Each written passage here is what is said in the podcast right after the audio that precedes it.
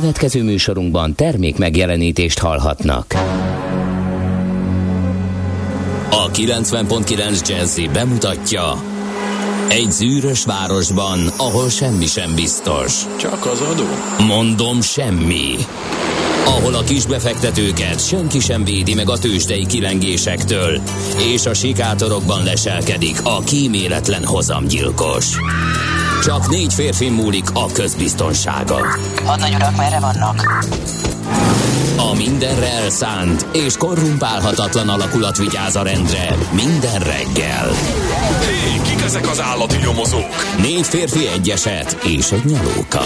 Ács Gábor, Gede Balázs, Kántor Endre és Mihálovics András. Az íróasztal mögül pedig Profit kapitány diktálja a tempót. Humor, emberi sorsok, közönséges bűnözők és pénz, pénz, pénz. Egy különleges ügyosztály. A Gazdasági Muppet Show minden hétköznap reggel a 90.9 Jazzin. De is figyelj, ne csak a bárányok hallgassanak. De miért? Ha nincs pénzed azért, ha megvan, akkor pedig azért. Millás reggeli. Szólunk és védünk. Jó reggelt kívánunk mindenkinek, ez a Millás reggeli, pénteken reggel 6 óra 33 perckor Ács Gáborral. És Kántor Endrével. És a hallgatóink a 0630 20 10 909. Köszönjük szépen, hogy velünk vagytok Viberen, Whatsappon, SMS-ben is. Messengeren is írhattok nekünk, meg az infokukacmillástegeli.hu-n. SMS-ben talán most se.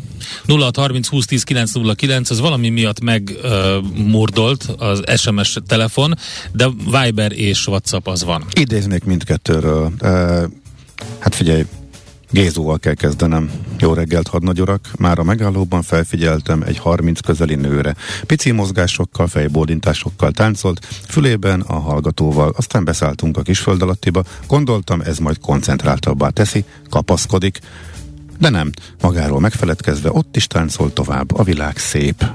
Nagyon Írja jó. Gézu, Nagyon a jó. random üzenetek Tintorettója. Egyébként tényleg, tényleg, és nagyon örülök, hogy ezt De látta, és nagyon reggeli. örülök, hogy van ilyen. Hm? Érdemes, tényleg érdemes ebben a szép napsütésben. Gyakorlatilag nyár van. Egy kis életkép Még a egy városból, ami úgy egy kis szint vissza reggelünkbe. Egy Tök kis szint jó. vissza sok-sok mm, um, hát nem ilyen szép hír. Igen, azokat közé. most még egy fél percig Még egy kicsit átugorjuk. még átugorjuk őket, igen. Ja, de nem tudjuk, mert hogy hát igen, Löpapa is beleszőtte a reggel üzenetébe, hogy igen, Morgan Sunshine kartársak and Free Ukraine. Igen, Igen. csodás napsütés, ö, hussanos, idő, hussanos időben, a rutin érdektelenül titta, mondjuk a járda lezárás még mindig szép, az ülői út körút sarkán, amíg nem lesz egy apádanyád ide jöjjön. Marad is az, nagy csőváz, fiúk. Köszönjük szépen. Na, és akkor ö, hol van D-kartás? Alszik? Ó, nem biztos, hogy alszik, lehet, hogy csak figyel, vezet. Hol lehet a mobilos app hibáját jelezni? Melyik mobilos a hibája? Hát ne, szerintem infokukacjazzy.hu-n Uh-huh, jó. talán leginkább. Az nem a miénk, a Jó. mobilos app, úgyhogy nem tudjuk. Majd biztos ott. Azt mondja, hogy nagyon boldog névnapot kívánunk minden kedves idén, és Iris nevű hallgatóknak, úgyhogy hamarosan iriszeket, azokat láthatunk is. Mert már ugye a mandulafák mellett a korai érőcseresznyefák is elkezdtek virágozni, úgyhogy gyönyörű szép tavaszi idő lesz e, most a hétvégén, aztán utána jön egy kis lehűlés, ami nem olyan nagy baj, mert azért szerintem sokan meglepődtek, hogy ö, például tegnap is um, egy szál pólóba lehetett sütkérezni Budapesten, 22-23 fok is volt napon, az hirtelen jött egy, egy meleg, nagyon jó érzés volt, de Én múlt hét a pénteken, kevés mikor csapadék mellett azért ez így elég, elég Igen. erős volt hirtelen. Mikor ez először látszott a modelleken, én sem akartam elhinni, mm. mert ugye volt még egy kis visszaesés, pont hétvégén volt kifejezetten eh, hűvös, de hát nagyon-nagyon kellemes volt. És Igen. ez így lesz egészen hétfőig, és utána jön a lehűlés. Legalábbis jelen állás szerint ez most a valószínű forgatókönyv, az egész hétvége így kiváló időjárás tartogat. Ez most megint ugye az átlagember szemszögéből a kellemes meleg. De közben volt egy, egy hőingás rekord döntés, már tegnap is Gedek kolléga Mínusz használta ezt a 5-től elment 20 valameddig Igen, napközben. 23-ig? Azért az Azt brutál. hiszem, az nagyon kemény. Ö, úgyhogy én erre azt mondtam, hogy nem csoda, hogy elsivatagosodik az ország ilyen hőingás mellett, azért érdekes. Mondjuk ma reggel is egy fokban indultam, és megint lesz ugye 20 fölött, úgyhogy na mindegy. Hol is volt ez a hőingás? Hát majd mindjárt megtalálod, és akkor addig Igen, elmondom, igen, hogy mert vannak még anunciáták, cézárok, dersek, ernyék, mandulák, hát nem véletlenül az írész és a mandula március 25-én. Aztán umbertók is vannak, meg mátkák is. Mhm. Széchenyben mínusz 7 és fél és plusz 23,6. Na, az, az igen. Tehát 30 30 fok. 31. 31 fok. Igen, 31 fokos hőingás, és ez új abszolút rekord lehet, legalábbis a meteorológiai szolgálat elővetes adatai szerint. Tegnap. 1881-ben ezen a napon született Bartók Béla zeneszerző, népzenekutató, és ezért nem véletlen, hogy 1983-ban kibocsátották az 1000 forintos bankót. Ugye elkéstek vele két évet, nem sikerült. Nem siker, ez már csak ilyen, ez a magyar történelemben ez így működik, hogy amikor valami nem sikerül, akkor, akkor vagy bevállaljuk azt, hogy két évet elcsúsztunk, vagy, mint annak idején, átírjuk a dátumot, a honfoglalás dátumát, hogy kijöjjön a millennium, millennium. úgyhogy ez ilyen, ilyen így működik. Ez egészen elképesztő nagy esemény volt minden család életében. Tehát em- em- emlékszem, mikor az első... A Bartók? Az első A Bartók ezres. ezres? Tehát igen, Hát akkor voltam az- 11 néhány éves, amikor ez megérkezett, Hát akkor Hát kettő olyan ez- volt, vagy három maximum a jó apád zsebébe egy hónapban. Ég, be meg, de, de így nézegetük. Ha, ezres, Igen. Hova tegyük? Jaj, mi lesz? Jaj, jaj. Tényleg. Mi lesz, ha valaki megtalálja? Ez, ez, ez, ez nagyon megmaradt, amikor. De már ugye hó, hónapok óta beszéltük, hogy jaj, Jön. mi, mikor látunk mi is már élőben ezer forintot. Előbb, előbb látsz színes televíziót. Na, azt mondja, Ó, hogy hát az is mekkor, az is hónapok előtte már, hát fú, meg akinek már volt, meg már a gyerekek egymás között, már Bizony. nekünk van, jó, hát a színes tévé mánia, hát a- az se volt kis pályot Hát a 80-as sőt. évek elején. én az egyik a családban öm, egy idős házaspárnak volt ö, egy olyan videótonja, ami nem csak, hogy ö, színes volt, de ilyen ilyen, ilyen érintős kapcsolója volt. Tehát úgy lehetett kapcsolni, nem gomnyomásra, hanem egy ilyen, egy ilyen ele, nem tudom, elektrostatikus, nem tudom milyen volt, hogy hozzányúltál, akkor oda kapcsolt. Már így és, elején, tényleg? és volt hozzá távirányító. Na most Mi rögtön az elején? Hát nem rögtön az elején azért, Ja, az, de az a lényeg, hogy távirányítója is volt, és ezt mi nagyon élveztük, az mondjuk egy kicsit ezt így befeketít, vagy árnyalta ezt az egészet, hogy a kettő csatorna között lehetett távirányítóval váltani. Jó, nem mondjuk, ott volt Jugó is, a Jugó csatornák, abban is volt kettő, tehát négy csatornát lehetett így léptetni. De nagyon szeretettel lép. Figyelj, arra jól emlékszem, hogy a, a színes tévénél már alig kellett várni, mert ugye még előtte a fekete-fehér tévét azt benyomtuk, és volt vagy két perc, mire megjelent a kép, és ott, Ja, ott igen, néztük a igen, semmit. igen, igen, igen. És az, pont- az a színessel együtt volt a váltás, hogy az már pár másodperc alatt bejött? Tehát nem csak a színesség, Hát, nem tudom. vagy ott is még az első generáció az ilyen város volt? Hát, Nem volt, nem kellett már- a színesnél, nem Ott az már egyből jött, nem? Ugye az már az, ezért is egy óriási fejlemény volt. Na meg hát, hogy megszűnt a hétfői adásszünet. Tehát, ja jó, visszaugrunk itt a nagy nosztalgiázásba. Mi hétfőn is a Jugó csatornákat néztük, mert hogy Szexárdon és onnantól délre uh-huh. ott bejöttek ezek a csatornák, és akkor ment a különböző sok rajzfilm, Aha. meg az EPP, az volt a reklám, amikor kiírták, hogy EPP. Úgyhogy Mi meg nálunk ugye... és sóvárogtunk a reklámban megjelenő nyugati termékek. Uh-huh. Láttál a többek között a Nutella, például. Hat gomb volt a tévénken. A Magyar 1, Magyar 2, Grác 1, Grác 2, Na, hát és igen. a Jugó 1, Jugó 2. Na, ja, te is nézted az hát, EPP-t? Hát figyelj, Zala, Zalaegerszeg, tehát És azt Zala, onnantól... Zalaegerszegen lehetett a Jugót Jó, fogni. figyelj, igen, Grác 1, Grác... Grác egy- Az ORF-nek Grác 1 volt a neve, Azt tehát a a, 700-et. kö- köznyelvben Grác 1, Grác 2, Jugó 1, Jugó 2. Igen. Na tessék, jól van. Ha. Mi volt még? Azt mondja, hogy ezen a napon történt az, hogy ö, 1990-ben az első szabad választás volt Magyarországon a szocializmus évtizedei után. Úgyhogy hát sokan emlékeznek erre szerintem. Felgábor írja, hogy az Adi nagyobb szám volt annak idején, Na, ez mi már fiatalok vagyunk. Ja, igen. Az, az nekünk. Gábor, te az már nekünk öreg kimaradt. vagy, de biztos Most emlékszel akkor mindjárt az első kiderítjük. választások. Mindjárt kiderítjük, Felgábor hány éves, megnézzük, hogy az Adi mikor jött be, úgyhogy... Mert Gábor nyugdíjas már. ja, azt tudom, de hogy azon per... Jó, nem ezért. Igen, az, az nem volt meg. A Bartók már igen. Születések közül akkor Bartók Bélet elmondtuk, Vásárhelyi Pál mérnök 1795-ben született ezen a napon, ha már ilyen Budapest utcái névadókról is. Aztán Paplászló ökölvívó 1926-ban, Aretha Franklin 16-szoros Grammy-díjas amerikai énekesnő 1942-ben, Elton John angol zeneszerző, előadom, úristen, ezekkel nem készültem zeneileg, majd valamit csinálunk. E, aztán Sarah Jessica Parker, amerikai színésznő, 1965-ös, egyáltalán nem látszik rajta, és biztos nagy öröm sok mindenkinek, aki e, nézte, hogy jön a Sex és New York folytatása, az és egyszer csak második évada, annyira um, sikeres volt az első évad, bár sokan úgy futottak neki, hogy ez már nem a Sex és New York, aztán odaragadtak a képernyők elé, és a végén egészen sajnálták, hogy már nem, de még igen. Igaz egy másik városban, de az üzenet hallatán rácsodálkoztam, hogy én is egy ilyen lány vagyok ma reggel, mármint aki Helyes. önfeletten hallgatja a zenét, és ugrándozik rá a, hát mindegy milyen közlekedési eszközön, vagy az utcán végre péntek. Szebb napot a világnak. Köszönjük szépen. Gábor, micsoda eleganci. Ó, jó, hopp, látod, nem én, erre köszönöm vártam. szépen. Erre vártam.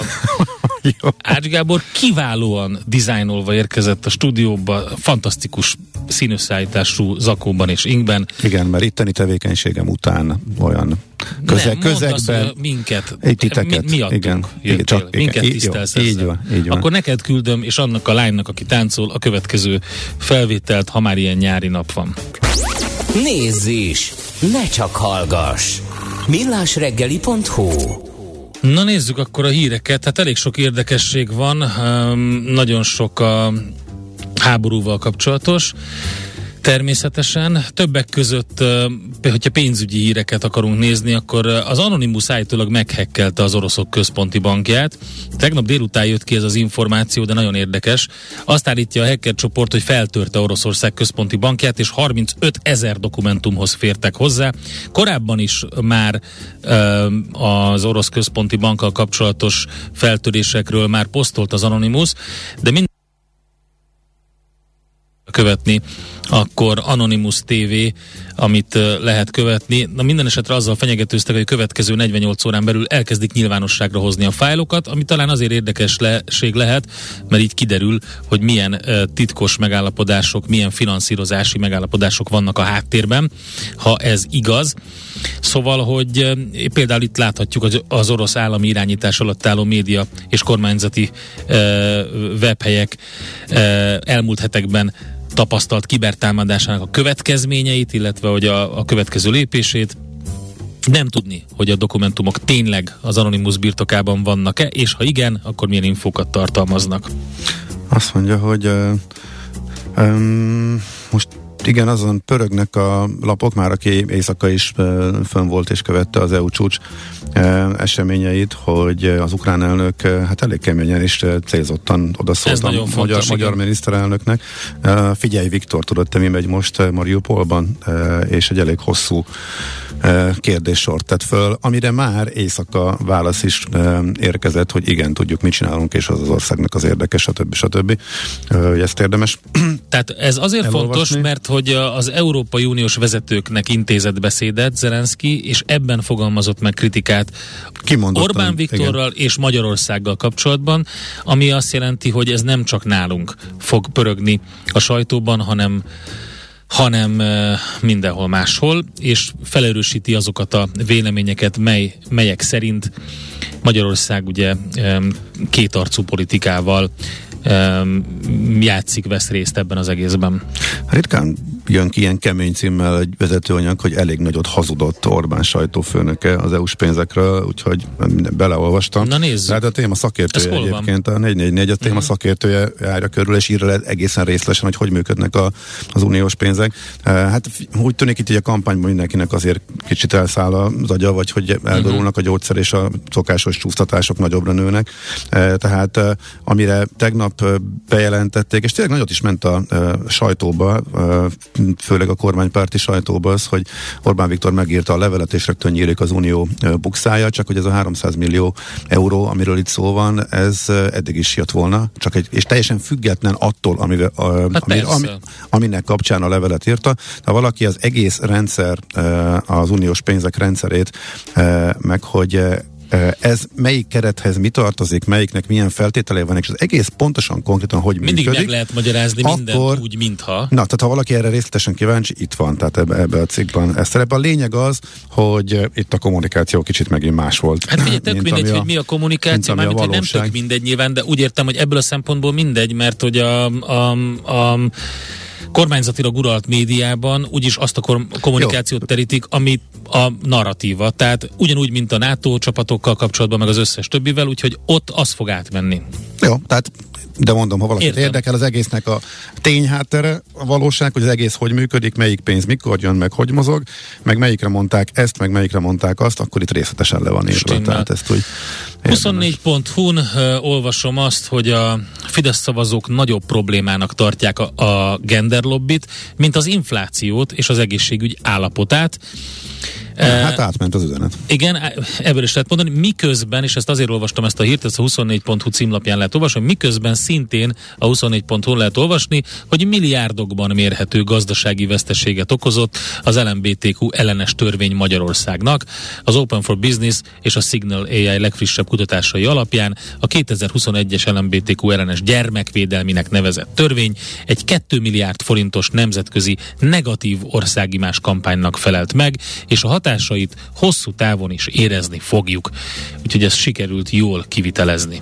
Visszatérhetünk azokhoz a rendszer szintű problémákhoz, amelyekkel szembesültünk a 90-es években. A nyugdíjgurú Farkas András ír a portfólión eh, véleményt arról, hogy a választások után nyugdíjreformra is szükség lehet, és hogy nem mindegy melyik ország példáját követjük, milyen dilemmák eh, előtt állunk, miből lehet választani. Eh, ugye ennek még csak az elejéig jutottam, de biztos, hogy ezt el fogom olvasni majd a műsor után, és lehet, hogy majd fogunk is beszélgetni vele, mármint a nyugdíjgurúval. Erről egy nagyon-nagyon fontos kérdés lesz. Hát pár dolgot tudunk, hogy mi lesz a választás után.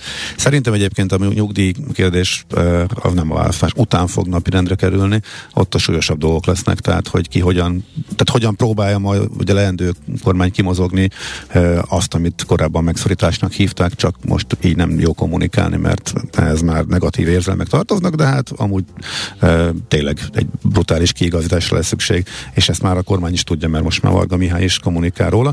E, úgyhogy nagyjából erről fog szólni az életünk a választás másnap, másnapjától, de addig szerintem nem feltétlenül érdemes beszélni. Ennek árnyékában a nyugdíjrendszer az egy középtávú dolog, ahhoz Igen. hogyan nyúlunk Igen. hozzá, szerintem az a vita az jóval későbbre fog tolódni, lesz ennél sürgősebb dolog. Ma hajnali cikk négy óra után fél ötkor jelent meg a G7.hu-n, csak mítosz a kormány által hangoztatott olcsó orosz gáz.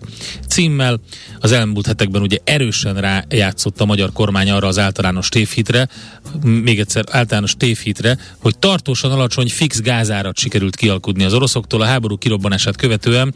Az volt a Fidesz egyik fő érve az energiaipart érintő szankciók ellen, hogy azok veszélyeztetnék a kedvező árat és így a rezsicsökkentést is, illetve a Magyarországnak a függőségét. Az elmúlt hetekben már változott a kormányzati szóhasználat, ez pedig nem véletlen. Az import adatokból ugyanis nagyon jól látszik, hogy jelenleg alsó hangon háromszor többet fizetünk az orosz gázért, mint amennyit az elmúlt turván negyed évszázadban bármikor.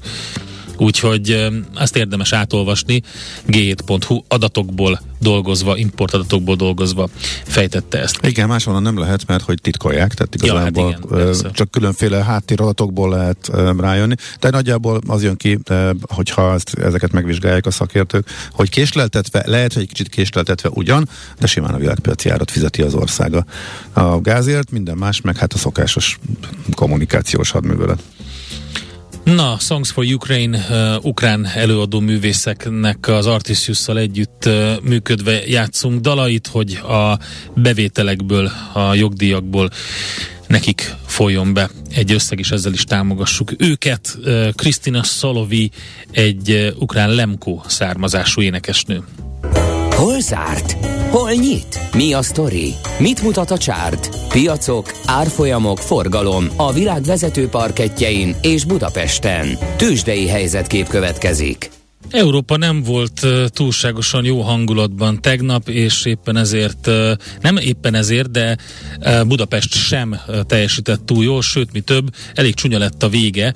Komoly esésbe kapcsolt az OTP a nap végére, és hát ez határozta meg a budapesti értéktősde napját. Ugye a, a Bux Index a, a jegybank uh, kamatemelése után lefordult még délelőtt, elsősorban az OTP-n keresztül adták egész nap a befektetők a magyar tőzsdét, a kereskedés végéhez közeledve pedig még rosszabbra fordult a hangulat a magyar tőzsdén, miután a külügyminiszter úr elmondta, hogy öt ország katonái jönnek Magyarországra a NATO együttműködés keretében, legalábbis ezt írja a portfólió.hu. De ennek nem volt hozzá köze. Hát ennek hát, miért, miért hatott volna a tőzsdére? Tehát ez egy idő, ez véletlen egybeesés hmm. lehet. Látszik ott egy pontosan, pontosan a bejelentés után Igen. egy, egy elég komoly esés. Mindegy, a lényeg a lényeg, hogy hogy az OTP árfolyama 3%-ot esett. Aha. A tegnapi kereskedésben. Az látható egyébként, hogy Európa Amerikával szemben nem tudom, mikor volt a bejelentés pontosan? Mert, a, mert 16 óra 30 után ment még lejjebb a hát Budapest. Szerintem ott simán volt egy, ameri- egy kis beöntés Amerikába, mm. akkor, akkor volt egy kis hupli lefele, én inkább ezzel, tehát nem Sőt, hinném, hogy a... micsoda három, nem három, 4,2 százalékos mínusz lett az OTP, bocsánat.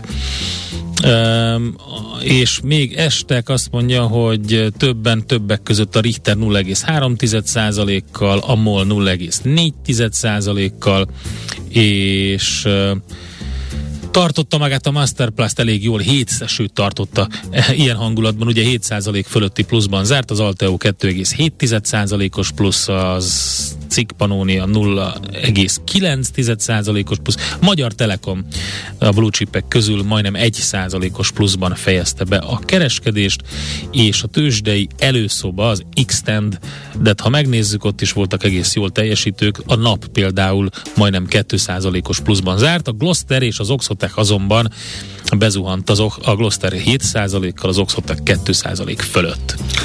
Amerikában, illetve hát Európában hát nem, nem, nem nagyon megy Európa. Most egy előző nap Amerikában éppen rossz hangulat volt.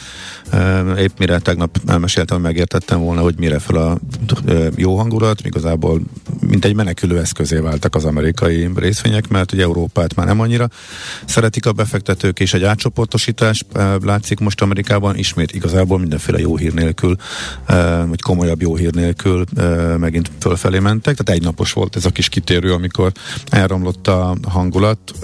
Ugye egyre látványosabb az, hogy Európa alul teljesítés Amerika felé áramlik a pénz, úgyhogy nagyjából ezt láttuk tegnap is.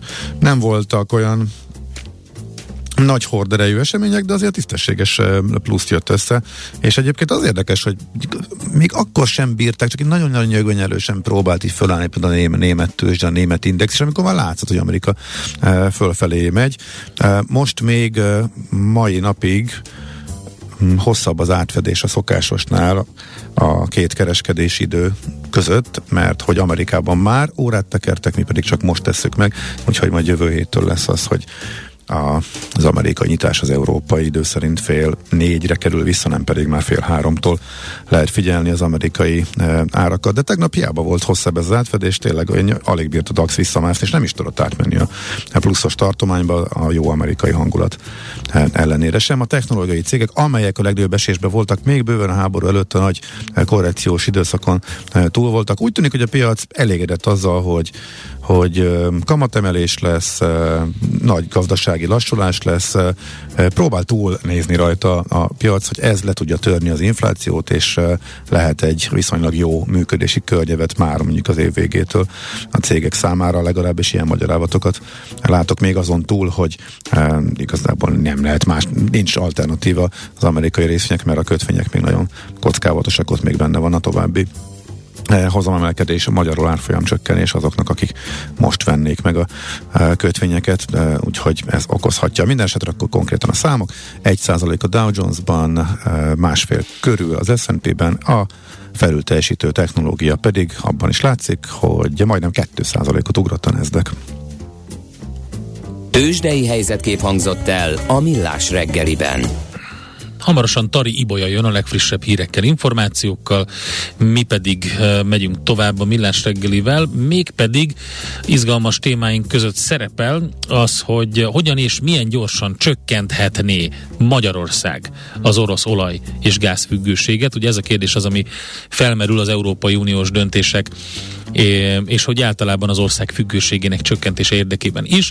Plecser Tamással fogjuk ezt megbeszélni az Erste befektetési ZRT olaj és gázipari elemzőjével, de van egy nagyon frankó ESG rovatunk is, zöld pénzügyekről lesz szó, és értékpercek rovatunkban pedig hát a heti események vannak a fókuszban, kicsit magyarázzuk azt André Borbála, az OTP Global Markets üzletkötője segítségével, hogy egyáltalán mi történt ezen a héten, hogy reagáltak erre a különböző instrumentumok. És mondjuk ezt szerintem, hogy uh, majd Balatoni Andrást a Nemzeti Bankból várjuk uh, nagy szeretettel. Nagyon nehéz helyzetben a Nemzeti Bank is az elszállt infláció kapcsán, hogyan működik most az előrejelzés, illetve egyáltalán uh, mit tehetnek a jegybankok ebben a, a kijelzett helyzetben, úgyhogy kíváncsian várjuk, hogy ezt ők a jegybankból hogy látják, úgyhogy fél kilenc után majd ez lesz a fő témánk még. Műsorunkban termék megjelenítést hallhattak. Nézd a Millás reggeli adásait élőben a millásreggeli.hu oldalon. Millás, Millás reggeli, a vizuális rádió műsor. A reggeli rohanásban könnyű szemtől szembe kerülni egy túl szépnek tűnő ajánlattal. Az eredmény krétával körberajzolt tetemes összeg. A tethelyen a gazdasági helyszínelők, a ravasz, az agy és két füles csésze és fejvállalakzat. A lehetetlen küldetés megfejteni a Fibonacci kódot. A jutalom egy bögre rossz kávé és egy olyan hozamgörbe, amilyet még Alonso Mózli sem látott. Millás reggeli, a 90.9 Jazzy Rádió gazdasági mapetsója. Vigyázat! Van rá engedélyünk! A műsor főtámogatója a Schiller Flotta KFT. Schiller Flotta and Rent a Car, a mobilitási megoldások szakértője, a Schiller Autó családtagja. Autók szeretettel. Valamint a GFK Hungária, a cégek technológiai alapú szolgáltató partnere. Folytatódik a millás reggeli, szép jó reggelt kívánunk. Azt mondja, hogy a pontos idő 7 óra 14 perc, a stúdióban továbbra is Kántor Endre. És Ács Gábor. És ezt figyeld, Fordított esetben biztos nem játszanának magyar zenéket az ukrán rádiók. Oké, okay, hogy Ukrajnát megtámadták, de most kb. úgy beszélnek, mintha mindenkit a segükből húztak volna elő. Azért egy kicsit túlzás. Ne feledjük, hogy nyíltan magyar elnyomók, homofóbok. Félfa... Na jó, ezt miért, miért be? Szerintem ország ennyi segítséget nem kapott, csak a grúzokat kellene megkérdezni, akkor kus volt. Hú. Ez a, Na ez a relativizálás, ami, ami nem, egészen, ez nem, ez, ami ez egészen bo- borzasztó. Figyelj, tehát bődületes baromság. Hogyha volt. lerombolják az egész országot, mondjuk, uh, akkor is akkor is lesz, lesznek, akik azt mondják, hogy na de, annak idején. Igen. De hogyha más meg azt mondja, illetve Zelenszky azt mondja most például, hogy igen, jártam Budapesten, imádom azt a szép várost, láttam a cipőket, te, mintha titeket nem érdekelnének, a, a, nem emlékeznének a, uh-huh. a, Duna, nem, a Dunaparton a cipőkre, nem emlékeztetnek semmire, vagy hogy 56, a, Á, ne is, ne, az, hogy ne ez meg, Gábor, de, de, de hogy hogy lehet az, hogy ez a hozzáállás, ez már utána olyan értelemben nem működik, és kikéri magának, hogy ha, amikor azt mondják például az ukránok, hogy de hát ez egy nemzeti trauma azóta is, hogy a nyugat nem segített 56-ba, tettek a fejetekre. Mi a különbség abban, amit most velünk te, csináltak? Figyelj, nem Ugye, tudod, ez egy... nem tudod, olyan, ismered a Walking Dead sorozatot?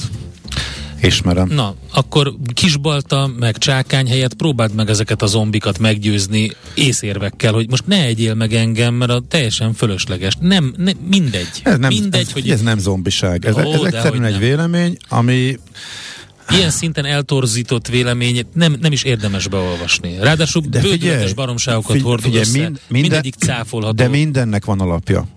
Tehát ebbe, ebbe, az a nagyon érdekes ezekben a véleményekben, hogy van alapja, uh-huh. csak utána olyan szinten túlmegy és eltorzul, hogy, hogy, hogy a végeredmény az meg egészen elborzasztó. Uh-huh. Igen, igen, az oroszoktól való félelmükbe túltolták a nacionalizmust, és mondjuk abszolút nem, adták, nem biztosították a, a kisebbségi jogokat. Unió felé tartottak, és amit műveltek, az tényleg nem, tehát vállalhatatlan. Tehát ez abszolút tényszerű, és teljesen jogos az ezzel kapcsolatos e, észrevétel.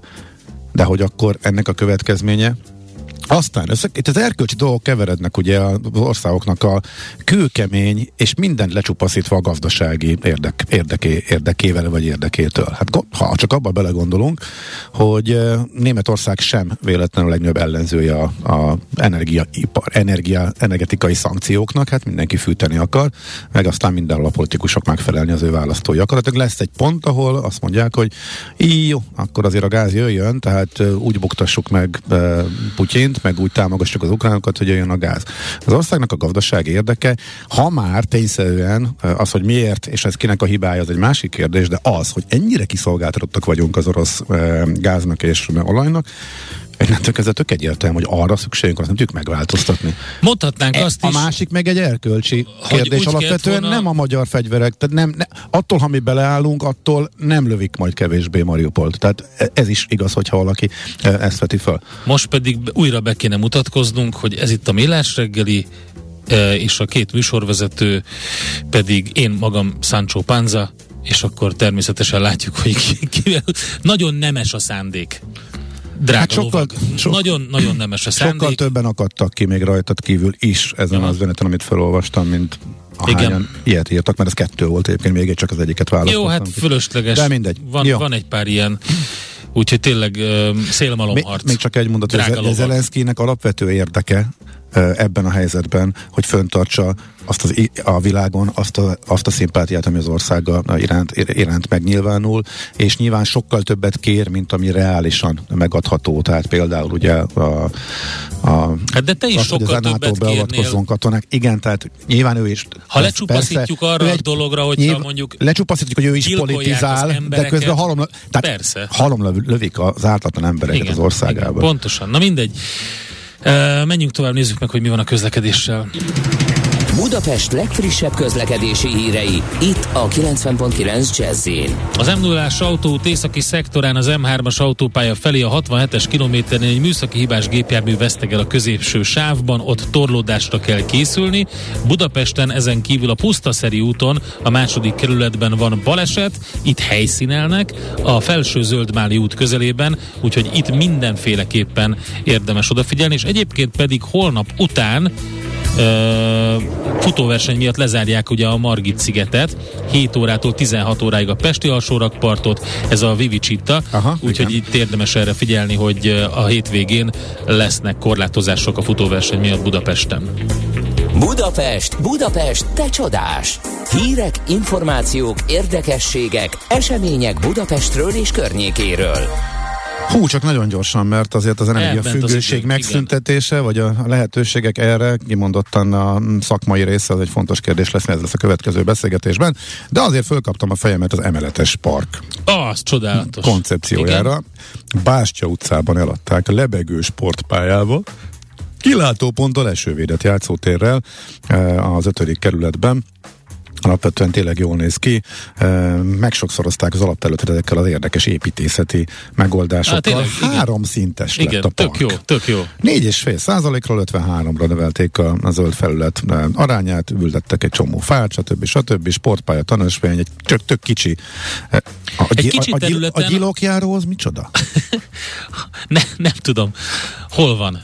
Sport, a parkban a játszótér, sportpálya, tanúsvény, városfal, gyilokjáró. Ja, hát nem tudom. Város történeti galéria, azt értem. De a gyilokjárót Na ez azt, azt annyira nem. 0 30 20 10 9 0 9 itt fejtsétek meg, mi az a gyilokjáró. Köszönjük szépen. Nekünk a Gellért hegy a Himalája. A Millás reggeli fővárossal és környékével foglalkozó rovata hangzott el. A szerencse fia vagy? Esetleg a szerencse lánya? Hogy kiderüljön, másra nincs szükséged, mint a helyes válaszra. Játék következik. és a helyes megfejtést beküldők között minden nap kisorsolunk egy páros belépőt a Budapest arénában hétvégén megrendezendő Garden Expo kerti életmód kiállításra. Mai kérdésünk a következő. Mit jelent a mangálozás? A. Gyomírtás, B. Permetezés, C. Grillezés.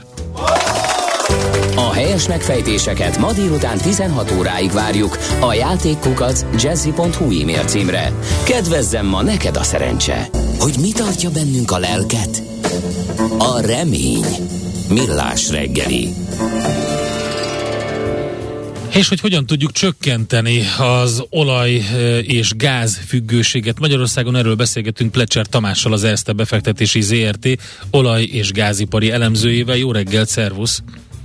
Sziasztok, jó reggelt! Hát ahhoz képest, hogy az egész világ ezen pörög nálunk, ez egyáltalán nem téma, hogy erről nem indult el semmiféle szakmai vita, mint hogyha az lenne az álláspont, hogy, hogy kell normális viszonyt föltantani, bármi történik az oroszokkal, mert hogy tőlük jön, az kész. Miközben mindenki más próbálja csökkenteni, illetve legalább átgondolni, hogy ezt mennyi idő alatt és hogyan lehetne. Nézzük azért meg, mert minket kifejezetten érdekelne, hogyha változna ez az álláspont, és mondjuk mi is próbálnánk függetleníteni magunkat a lehető legnagyobb mértékben az orosz függőségtől, akkor erre milyen lehetőségeink lennének, és mennyi idő alatt lehetne megvalósítani ezt? Hát igen, nekem is hasonlóak a tapasztalataim, tehát hogy még diskurzus sem indult el Magyarországon, hogy mit lehetne tenni. Már pedig én azt gondolom, hogy ha a politikai viszony fenn is marad, akkor is egyre kockázatosabb lesz sajnos ez az orosz beszállítás. Többek között azért, mert a kőolaj nagy része, de a földgáz 30%-a is ugye a háborús Ukrajnán keresztül megy. Tehát itt akár szabotás, akár bármifajta katonai cselekmény adott esetben megakaszthatja ezt az ellátást. Tehát emiatt is azt gondolom, hogy készülni kéne. Bocsánat, ez, ez, ez rövid táv, de mondjuk valami probléma lesz az infrastruktúrával, akkor most ne, ne legyen, de akkor mihez kezdnénk, kezdenénk, vagy mondjuk ez e, mekkora, hogyan lehetne ezt kimozogni mondjuk rövid távon, ha teszem azt e, nyáron, vagy mondjuk még a feltöl, tárolók feltölt, feltöltés előtt megakadna a szállítás, akár csak azért, mert rossz helyre esik le egy bomba.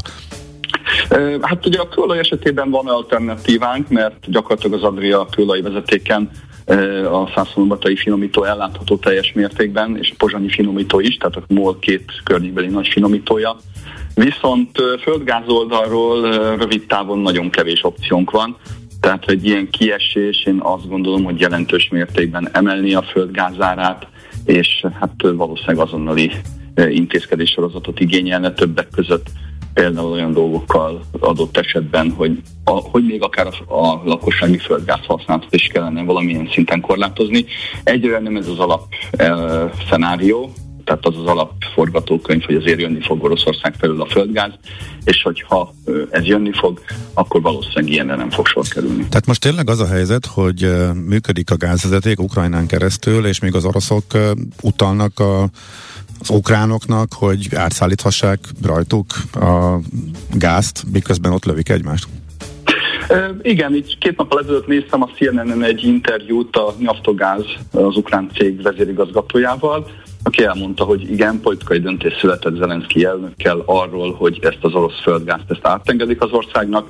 Gyakorlatilag a két fél egyik oldalon lövi egymást, másik oldalon pedig az oroszok fizetnek a gázszállítási szolgáltatásokért Ukrajnának hogy meglehetősen szürreális helyzet. Valahol azt olvastam, hogy mondjuk a gázvezeték egyik oldalán éppen az oroszok aknásítanak, a másik oldalon pedig az ukrán technikusok próbálják mondjuk az aerobot kompresszort cserélni. Tehát körülbelül ilyen helyzetek lehetnek. Hm. Jó, hát ez annyira nem megnyugtató, de bízunk abban, hogy nem lesz semmiféle probléma, és a gázellátás sem zavartalan marad, de akkor lépjünk kicsit a hosszabb táv felé. Igen, ugye több minden ö, képbe jön. Egy, az összes szankció, illetve azok a szigorítások, vagy függetlenítés, amit próbál ö, Európa az orosz gáztól intézni, illetve ugye az a bejelentés, mely szerint rubelben kéne fizetni mindenért. Hát igen, ugye itt egyszerre sok minden kérdés felmerül. Valóban van egy fokozatos nyomás Oroszországon, és az Európai Uniós politikusok részéről is egy nyomás, hogy esetleg kezdjük el szankcionálni az orosz földgáz és kőolajszállítmányokat. Másrészt az a rubel fizetés, ez is tulajdonképpen nagy mértékben szűkítheti az elszámolhatóságot. Én azt gondolom, hogy ezt a Ruber fizetést tulajdonképpen részben azt jelenti, hogy Oroszország a hosszú távú szerződéseit megszegi, hiszen ezekben egyértelműen dollár és euró fizetés van. Másrészt, ha mégis elfogadnák ezt az európai felek, ennek az elszámolása nem egyszerű. Mi azt véljük, hogy akkor lehetne csak igazából ezeket elszámolni, hogyha az orosz jegybankot feloldanák a szankciók alól, amit nyilván a nyugat nem szeretne. Uh-huh. Oké, okay. na akkor mondjuk több éves időtáv van, illetve ki tudja, hogy lesz, de azért mégis mégsem jó a komoly függőség, milyen alternatívák lehetnek, illetve mennyi idő alatt lehetne ezeket életbe léptetni, átállni? Hát a földgáz esetében van igazán probléma, ott én azt gondolom, hogy néhány évig ez az orosz függés egész biztosan sajnos megmarad. Tehát legkorábban egy 4-5 év, amikor ezen érdemben először lehetne csökkenteni, és körülbelül egy 10-15 év alatt le lehetne teljesen válni az orosz földgáztól. Az egyik ilyen lehetőség az LNG kínálatnak a bővítése. Ugye itt a környéken van Horvátországban egy LNG terminál, Görögországban épül egy, illetve hát valamilyen szinten akár a lengyel LNG terminál kapacitásaihoz is hozzá lehetne férni, ha mondjuk a bővítésben részt venni. Bocsát, ezért meg kell küzdenünk másokkal, erre mások is rámozdultak, vagy pedig ez bővíthető úgy, hogy mindenkinek jusson, aki mondjuk erre igényt ad? Hát ez valószínűleg az egész régió erre fog elmozdulni, tehát uh-huh. Bulgária már jelezte például, hogy a görög LNG többlet kapacitásait szeretné. Nyilván Horvátország esetében azért itt az egész közép-kelet-európai régió, tehát Ausztria, Szlovénia, Horvátország, Magyarország, Szlovákia mind-mind erre épít. Illetve hát valószínűleg elő lehetne politikailag segíteni talán a romániai mélytengeri termelés elindítását, amit hát ugye már három-négy évvel akartak kezdeni a románok, csak politikai okok miatt ez megbukott, pedig ha elkezdték volna, most már lenne onnan gáz. Uh-huh. Ez talán rövid távon, ami a gázoldalról a leginkább lehetőség. Nyilván túl is léphetünk a gázon, tehát megnézhetjük, hogy mivel lehetne a gázt esetleg felcserélni más energiahordozókra, például kőolajra adott esetben. Uh-huh. Illetve én azt gondolom, hogy itt az elmúlt tíz évben elmulasztottuk azt, hogy a fogyasztásunkat komolyan csökkentsük. Tehát el lehetne kezdeni mondjuk egy, egy nagyon komoly energiatakarékossági programot, ami egyébként a magyar dekarbonizációs célok miatt is előkére, előttérbe kéne, hogy kerüljön. Uh-huh. Igen, ugye fölmerül ez a kérdés is, hogy nem jobb-e akkor, miután a gáz arányt amúgy is csökkenteni akarjuk, meg megyünk a megújulók felé, és ez is valamennyire idéglenes megoldás, addig, ameddig a megújulókra nem tudunk áttérni, most akkor nyilván az áramtermelés felé is kacsingattam, de hogy akkor lehet, hogy ha csak tényleg egy pár évről, vagy, vagy, vagy tíz évről van szó, akkor érdemes a gázba, az alternatív gázforrásokba komoly energiát fektetni, ha utána úgyis csökkenni fog az aránya, akkor meg nem jobb-e mégis jóban lenni, és valahogy megegyezni az oroszokkal. Hát ugye rövid távon valószínűleg azért valami fajta megegyezés lesz, mert én azt látom, hogy egész Európa tulajdonképpen ezt a gázmennyiséget nem tudja pótolni. És nagyon jól látod, itt, itt van egy erőteljes konfliktus a rövid távú növekvő gázigény és a kicsit középtávú vagy hosszabb távú dekarbonizációs célok között. Tehát nagy kérdés az, hogy a következő 10-15 év gáz felfutására ki mennyit akar beruházni, miközben ugye le akarunk válni az oroszoktól valószínűleg ennek hatására szerintem az Európai Uniós finanszírozás az adott lesz például ahhoz, hogy az Oroszországtól való gázfüggés csökkentését meg, meg, megvalósítsuk. Annak uh-huh. milyen esélye van, hogy mondjuk oké, okay, értem, hogy a horvát LNG terminál az viszonylag közel van földrajzilag is, a lengyel is végülis elérhető, de ott nyilván azért a szállítási költségek még hozzájárulnak, de hogy, hogy mondjuk nem foszilissal pótoljuk ki ezt az egészet. Hát ennek sajnos nagyon alacsony a realitása, ugyanis én azt látom, hogy ugye vannak célok arra, hogy például egy hidrogéngazdaság felé menjünk el, a hidrogén lehet egyfajta ilyen hosszú távú elektromos áram és energiatárolási megoldás. Ennek azonban most még azt látom, hogy azért a fizikai realitása nincsen meg, tehát egyrészt hatalmas beruházásra lenne szükség, másrészt még a most megemelkedett földgázárak mellett is a zöld hidrogén nem teljesen versenyképes. Tehát én azt hiszem, hogy itt elsősorban technikai áttörésekre lenne szükség, különben erre vonatkozóan vannak jó irányú jelek, egészen érdekes fejleményeket lehet olvasni hidrolízis vagy elektrolízis technológia javításában, a hidrogén jobb felhasználhatóságában, de azt gondolom, hogy itt még nagyon gyerekcipőben vagyunk. Tehát valószínűleg rövid távon még mindig olcsóbb megoldani azt, hogy nagyobb mennyiségű alternatív földgázunk legyen, mint sem nagy volumenben átállni hidrogénre. Uh-huh. És azt sikerül megoldani, hogy hogyha olyan szabályozás lesz, hogy egy bizonyos szintig kell a tárolókat tölteni folyton, hogy ez meglegyen? Hát ez egy nagyon erős elvárása az Európai Uniónak. Egyébként ennek hatására gyakorlatilag most a nyári földgázárak ugyanolyan magasan vannak, mint amit a térre várnak. Nagyon nagy nyomás lesz arra, hogy ezt Európa megtegye. Én nagyon kíváncsi leszek. Egy picit nekem úgy tűnik, hogy hát hogyha azért jön az orosz földgáz, akkor erre van esély, de egyébként ez egy ilyen vágyálom, hogy azért ezt a magas szintet el tudjuk érni. Minden esetre, ha nagy részét feltöltjük a tárolóknak, akkor valószínűleg a téli időszak az én menedzseltől lesz. Még két fontos kérdés van, csak röviden kell, hogy megválaszoljuk. Egyik cikketben írtad, hogy nem is biztos, hogy az oroszok tudnak hosszú távon mennyiséget szállítani. Amin azért csodálkoztam, mert hogy ha kevesebbet rendelnek tőlük, akkor hogy lehet náluk hiány? Ez hogy merült föl, hogy nem lesz elég szénhidrogén terméke az oroszoknak? Hát ugye most az ország kezd teljesen elszigetelődni. Na most ahhoz, hogy bővítsél kapacitást, sőt ahhoz, hogy fenntartsd a kapacitásaidat, az folyamatos beruházási igényre van itt szükség. Aha. És nyilván Oroszország egy jelentős részét ezeknek a színhidrogéneknek maga felhasználja, tehát ugye a földgáz esetében közel kétharmadot maga eléget, de előbb-utóbb azért szembesülni kell azzal, hogy az orosz földgáz és kőolajtermelés évente egy 2-4 körül mértékben csökkenni fog. Ráadásul rövid távon is lesz egy csökkenés, ugye már most lehet olvasni arról, hogy a második negyedéves orosz kőolajtermelés körülbelül negyedével esett uh, amiatt, hogy nem tudják most a kölölt eladni, betárolni nem tudják, tehát egy részét el kell folytaniuk. Na most ezeket a kapacitásokat nem lehet azonnal visszakapcsolni, uh, ezek technikailag nem egy egyszerű dolgok, tehát valószínűleg ez azt jelenti, hogy a kapacitásaik egy részét már most elbukták az oroszok. Uh-huh, Oké, okay. a másik pedig Paks kérdése, uh, szigorúan uh, szakmailag van-e, vagy lehet-e alternatívája az atomenergiának, most függetlenül attól, hogy kiépítés milyen uh, technológiával, hogyha ha építünk második blokkot? Tehát azt gondolom, hogy megnézve Magyarország energia mérlegét és lehetőségeit, én atomenergia párti vagyok. Tehát azt gondolom, hogy ide szükség lenne egy nukleáris erőművre. Másik kérdés sajnos az az, hogy hát itt én azt gondolom, hogy az orosz féllel szinte valószínűtlen a jövőben, hogy ezt meg lehet építeni. Egyszerűen már csak azért sem működik ez, mert itt ugye nagyon sok nyugati kooperáció van ebbe a magyar Paks 2 bővítésben. Hát el nem tudom képzelni, hogy mondjuk egy német Siemens hogy tudna a Rosszatommal hosszabb távú kooperálni, miközben a politikai viszony ilyen, amilyen most. Uh-huh. És akkor ebből hogy lehet kijönni? Kik azok, akik még szóba jöhetnek, vagy építenek, vagy benne vannak a bizniszben? Hát azt gondolom, hogy nyugati feleket kellene keresni. Ugye Franciaországnak híresen jó az atomerőműipara, és uh-huh. most ugye újra reneszánsz előtt áll. Egyesült Államokból indult ez az iparág.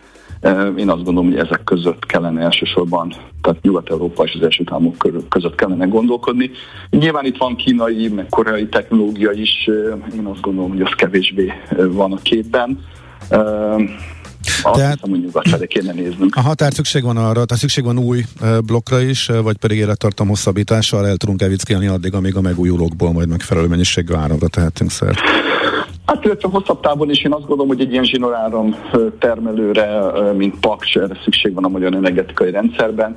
Egyébként én a megújuló szemben nukleáris küzdelemben is kezdem azt érezni, hogy talán hosszabb távon a nukleárisnak nagyobb tere lesz.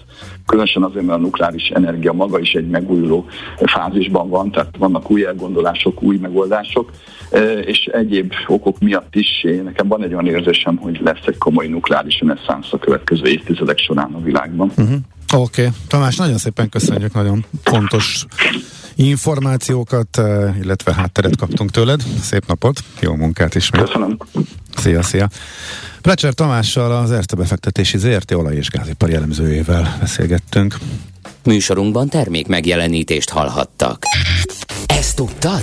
A Millás reggelit nem csak hallgatni, nézni is lehet. Millásreggeli.hu Benne vagyunk a tévében. A profit mindenek felett. Ez már nem igaz. Az ESG-nek egyre fontosabb szerep jut. Van, aki így választ munkahelyet, van, aki ez alapján fektet be. A környezeti terhelés csökkentése, a társadalmi érzékenység és a modern irányítási rendszerek már üzleti értéket jelentenek. Készülj fel a jövőre te is! Ne csak a gondolkodásod, de az üzleted is legyen fenntartható. A profit megmaradás törvénye, a millás reggeli ESG rovata következik. Azért beszélünk ilyen sokat erről az egészről, mert úgy látszik, hogy egyre inkább ez vezérli a befektetőket. De hogy miért foglalkozunk zöld pénzügyekkel, mióta létezik egyáltalán, és mi hívta életre ezeket a szolgáltatásokat, befektetéseket, ezt beszéljük meg Vider Gergővel, a KPMG pénzügyi kockázatokkal foglalkozó senior menedzserével. Szervusz, jó reggelt kívánunk! Szervusz, jó reggelt kívánok! Na, kezdjük az elejétől. Tehát, hogy miért kell ezekkel a zöld pénzügyekkel foglalkozni? Miért van az, hogy egyre több e, alap, a, ilyen alap hasít elég jól, egyre nagyobb hozammal? Ugye azt kell látni, itt röviden ennek az elő, hátterében, hogy azt látjuk, egyre több olyan kár keletkezik a világban, fizikai kár, változik az időjárásunk, ezek mind rövid egyszeri események, vagy mind hosszabb távú mondjuk a, a hőmérséklet emelkedése, ami miatt a szabályozók egyre több intézkedést hoznak, a jogalkotók egyre több intézkedést hoznak, hogy ezeket a hatásokat mérsékelni tudjuk. Ez jelentősen érinti mind a fizikai károk, mind ezek a szabályozások a gazdaságú működéshez, hogy áttérjünk egy olyan gazdasági modellre, ami fenntartható, és e, ugye ezeket a hatásokat mérsékelni tudjuk. Ennek keretében például az Európai Unióban ez a zöld átmenet biztosítása érdekében jöttek olyan szabályozások, amik megmutatják a cégekről, meg kell mutatniuk, hogy ők mennyire működnek fenntarthatóan. Ehhez mindenféle incentívek, mindenféle ösztönzők kapcsolódnak, akár negatív, akár pozitív ösztönzők. És ugye ez, ez ennek a háttere, hogy mind a cégek, mind a pénzügyi szereplők számára fontos lesz figyelni erre a faktorra. Ugye csak azt kell látni, hogy csak Magyarországon 50 ezer milliárd forint eh, az az összeg, ami kell ahhoz, hogy ez a net zero eh, kibocsátási célt elérjük 2050-re az ITM becslései szerint. Tehát ez egy hatalmas összeg, amit nagyon sok beruházással kell megtennünk, és ez a zöld pénzügyek segíthetnek abban, hogy a piacon is ezek a zöld beruházások, ezek a fenntarthatóságot szolgáló beruházások meg tudjanak valósulni. Ugye korábban azt lehetett látni, hogy ez mind pénzbe kerül, mindig azt nézte egy pénzügyi igazgató, hogy fenntarthatóság, hát ez biztos viszi a pénzt. Most ugye azt látjuk, hogy jön az energiaáraknak az emelkedése, például az most ugye az elmúlt egy évnek a története, energiahatékonysági projektek egyre fontosabbak, azt látjuk, egyre több cég bocsátott ki zöld kötvényt, finanszírozza az energiahatékonysági projektjeit. Um, és ugye ezeknek a megterülése most nagyon-nagyon uh, uh, ugye javult, um, úgyhogy emiatt ezt már nem úgy kell nézni, hogy ez egy ilyen értékrendi dolog, hogy fenntarthatóan működünk, hanem az mellett ez egy nagyon fontos üzleti uh, kérdés lesz, hogy fenntarthatóan tudjunk működni. Hm. És akkor ez mindenképpen segít, hogy már a befektetők is átálltak és jobban finanszírozzák esetleg kedvezőbb feltételekkel azokat, Igen. akik erre érdemesek. Aha, oké, okay. ez azt is jelenti, hogy akik erre nem figyelnek, ők lemaradnak finanszírozási oldal, oldalról. Ez egyik, ami a finanszírozási költségek emelkedése, ami ide vezethet, de ez most hol tart ez, ez a folyamat? Mekkora ez a lemaradás, illetve mindenki utána fut-e úgymond a piacnak emiatt? Uh-huh. Ugye a, ezeknek a cégeknél, ami nagy előnye mind a finanszírozók felől, mind a befektetők felől, hogy az látszik, hogy aki fenntarthatóan működik, itt a kollégákkal csináltunk empirikus kutatásokat is, kiszámíthatóbb, stabilabb neki a bevétele. Mi ennek az oka? Aki figyel arra, hogy az én termékeimet majd öt év múlva is megvegyék, aki figyel arra, hogy mondjuk energiahatékony legyek, figyel ezekre, hogy mondjuk az anyaghasználatot csökkentsem itt a körkörös gazdaság keretében azok a cégeknek, ugye nyilván ezt a finanszírozók és a bankok is szeretik ezt, a befektetők is szeretik azt, hogyha valaki stabil eredményeket hoz. Itt azt kell látni, hogy például itt a fenntartható célú hitelek, kötvények tekintetében tavalyi évről 21-re több mint megduplázódott. Igen, ez, ez, ez döbben, döbbenten néztem ezt a diagramot, mert szép lassú növekedés volt, illetve a hát alacsony bázisról azért voltak ilyen 30-40-50 százalékok, de ez hirtelen fölerősödött, és egy robbanásszerű növekedésbe Igen. csapott át. Valami áttört tavaly, tehát ezt, ezt bátran Igen. kijelenthetjük. Aha. now. Ez Magyarországon is igaz, tehát hogy ha Magyarországon az első zöld államkötvény 2020-ban lett kibocsátva, és az első zöld vállalati kötvény is 2020-ban lett kibocsátva, ahhoz képest vállalati kötvényből is több mint 10 szereplő bocsátott ki, bőven több mint 300 milliárd forint összegben, és a magyar állam is a többedik a zöld államkötvény kibocsátásán volt túl 21-ben, illetve ugye most 22-ben is voltak már zöld vállalati kötvény kibocsátások. Uh-huh, és mit tesznek azok a cégek, akik sehogy sem tudják magukat rá, magukra ráhúzni? Húzni, hogy ők ebbe beleférjenek? Én azt gondolom, hogy itt arra kell figyelni, akár egy zöld hitel felvételni, miért éri meg ez nekünk. Amit előbb említettem, akár egy kőolajkitermeléssel foglalkozó cég is tud majd zöld hitelt fölvenni, uh-huh. ha olyan projektet ad le a banknak, amivel azt, azt éri el, hogy mondjuk, nem tudom, elektromos töltőhálózat kiépítése, vagy akár olyan projektek, amik segítenek őt is a zöld átmenet biztosítása érdekében. Tehát nem feltétlenül egy zöld hitelni azt kell nézni, hogy jelleg milyen a cég, hanem azzal a hitellel, amit ő fölvesz, mik az elérendő célja, és ez ami nagyon fontos, mert ehhez tényleg nagyon sok pénzre lesz szükség. Milyen kockázatai vannak egy cég számára a zöld finanszírozásnak? Arra kell ugye nagyon odafigyelni, hogy arra fordítsuk ugye a hitelből befolyó összegeket, ami tényleg ezt a zöld célokat eléri. Ehhez megfelelő belső szabályokat alkossunk, és ugye transzparensek legyünk a befektetők, meg a finanszírozók felé. Az azt, ha mondjuk azt, azt kiszámoljuk, hogy ez az új üzemcsarnok felépítésével, új gépek beszerzésével ilyen és ilyen energiahatékonyságot elérünk, akkor ezt tényleg mérjük, és megfelelően mutassuk be ugye a finanszírozók vagy a befektetőink irányába, mert akkor fogják ezt elhinni, ugye ezt, ha ezt nem tesszük meg, akkor eljátszuk a bizalmukat, és ennek viszont akkor lesznek költségei, mert utána többször nem fogunk ilyen uh, kedvező finanszírozást kapni. Akkor az ilyen önbeteljesítő jóslat lett? Ugye hogy azt mondogattuk jó pár évvel ezelőtt, hogy hát így be fog indulni, egyre inkább az alapok erre fognak ráállni, éppen ezért lesz majd nagyobb hozama. Most úgy tűnik, hogy így ez, ez történt. Igen, itt nyilván az alapok az egy kicsit abban a szempontból más dolog, hogy ott arra is oda kell figyelni, hogy amit itt mondtam, ez a greenwashing témaköre, mm-hmm. tehát hogy azért amikor szelektálnak itt az alapkezelők, az nehéz helyzetben vannak, hogy megfelelő adatok birtokába tudják kiválasztani. Az igen, ezt tegnap pont elmesélték nekünk alapkezelők, igen, igen. Igen, tehát ugye itt a, a, a piac tisztulása az nagyon fontos, és ugye ez is egyébként szerintem meglátszik abban, hogy a befektetők egyre inkább érdeklődnek, hogy a piac, piac tisztul, meg egyre transzparensebb lesz. És akik tényleg fenntarthatóan működnek, nekik egyébként a tőkepiaci redvények is visszaigazolják, ezt erre csináltunk kutatást a kollégákkal egyedi részvény árfolyamokra is és azt lehetett látni, hogy akiknek jobb ESG besorolás volt, tehát ilyen kategóriákat képeztünk, azok ö, szignifikánsan felül teljesítették a piaci átlagot, akik meg rossz, ők meg szignifikánsan alul teljesítették, és ö, ugye ezért is népszerű egyébként a befektető. Ez vonza az újabb és újabb pénzeket, aha. A stabilitásra egyébként, amit az elején mondtam, tehát akik fenntarthatóan működnek, ők stabilabb pénzügyi ilyen, stabilabb üzleti módon működnek, ezért lesznek ugye, a saját tulajdonosaik fele, befektetőik fele, a finanszírozóik fele is e, jobbak. Uh-huh. Oké, okay, köszönjük szépen, érdekes. Folytatjuk majd beszélgetéseinket erről a, az egész folyamatról. Gergő, köszönjük szépen, jó munkát, szép napot! Köszönöm, viszont szép napot kívánok, viszont hallásra, szervusztok! Vider Gergővel beszélgettünk a KPMG pénzügyi kockázatokkal foglalkozó senior menedzserével. Környezet, társadalom, irányítás. Gondolkozz az üzletről másképp, hogy a profit hosszú távon is fenntartható legyen. Mert az ESG már üzleti érték. A profit megmaradás törvénye a Millás reggeli ESG rovata hangzott el. Mi a pénteki konklúzió? A hét legfontosabb eseményeinek és adatainak tükrében. Zárjuk a pozikat és pihenjünk rá a hétvégére. Milyen események hatnak a piacra a hétfői nyitásban? Devizák, részvények, tőke és árupiacok. Heti események és jövő heti felkészülés. Értékpercek. A millás reggeli treasury rovata következik.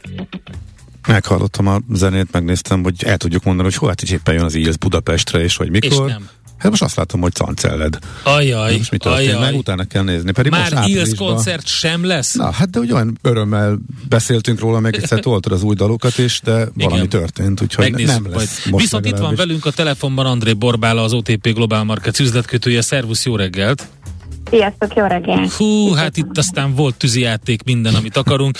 Mivel kezdjük? Magyar Nemzeti Bank kamat döntőülés? Igen, lehet azzal alapvetően tényleg nagyon izgalmas hetünk volt, és minden napra akadt egy-két adat, de tényleg a hangsúlyosabb az az MNB eh, heti publikálásai, valamint az orosz-ukrán konfliktusra reagáló gazdaságot érintő nyilatkozatok voltak. De, de kezdjünk az MNB-vel. Keddi napon ugye a szokásos kamatdöntő ülését megtartotta az MNB. A várakozásoknak egyébként megfelelően, de mégis ö, nagy kamatemelést hajtott végre, 100 bázispontos emelte a jegybank, így most már az irányadó ráta az 4,4%-ra emelkedett, 3,4%-ról. Nem csak, a, nem csak ezt az alapkamatot módosította, hanem gyakorlatilag a kamat folyosót mozdította felfele 1%-kal, így most már a teteje az 7,4%-nál van, úgyhogy egy hetes fedezett hiteleszközöknek a kamatát jelenti. Továbbra is folytatja az FX swap tendert is, tehát ez március óta megy, és ez, ez folytatódni is fog, de a kommunikációban gyakorlatilag azt mondta el, hogy a, az egyhetes betéti eszközzel kíván továbbra is reagálni gyorsan az adott, adott árfolyam mozgásokra, vagy esetleg inflációs nyomásra. Ugye továbbra is a fókuszban inkább az inflációs adatok vannak, és, és addig folytatja gyakorlatilag a kamatemelési ciklust, ameddig az inflációs kilátások nem fognak stabilizálódni. És itt az inflációs kilátásokat módosította is az MNB, ez is, ez is látszódik. Az előző, előző ebben ilyen 4,75 százalék körüli inflációt prognosztizált 2022-re, most ez jócskán megemelkedett, most már a, a 7 és a 10 százalék közötti várakozása van.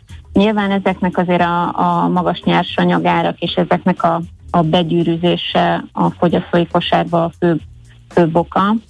Nem csak az inflációs kilátásokat egyébként, hanem a növekedési kilátásokat is módosította az MNB, az pedig lefele.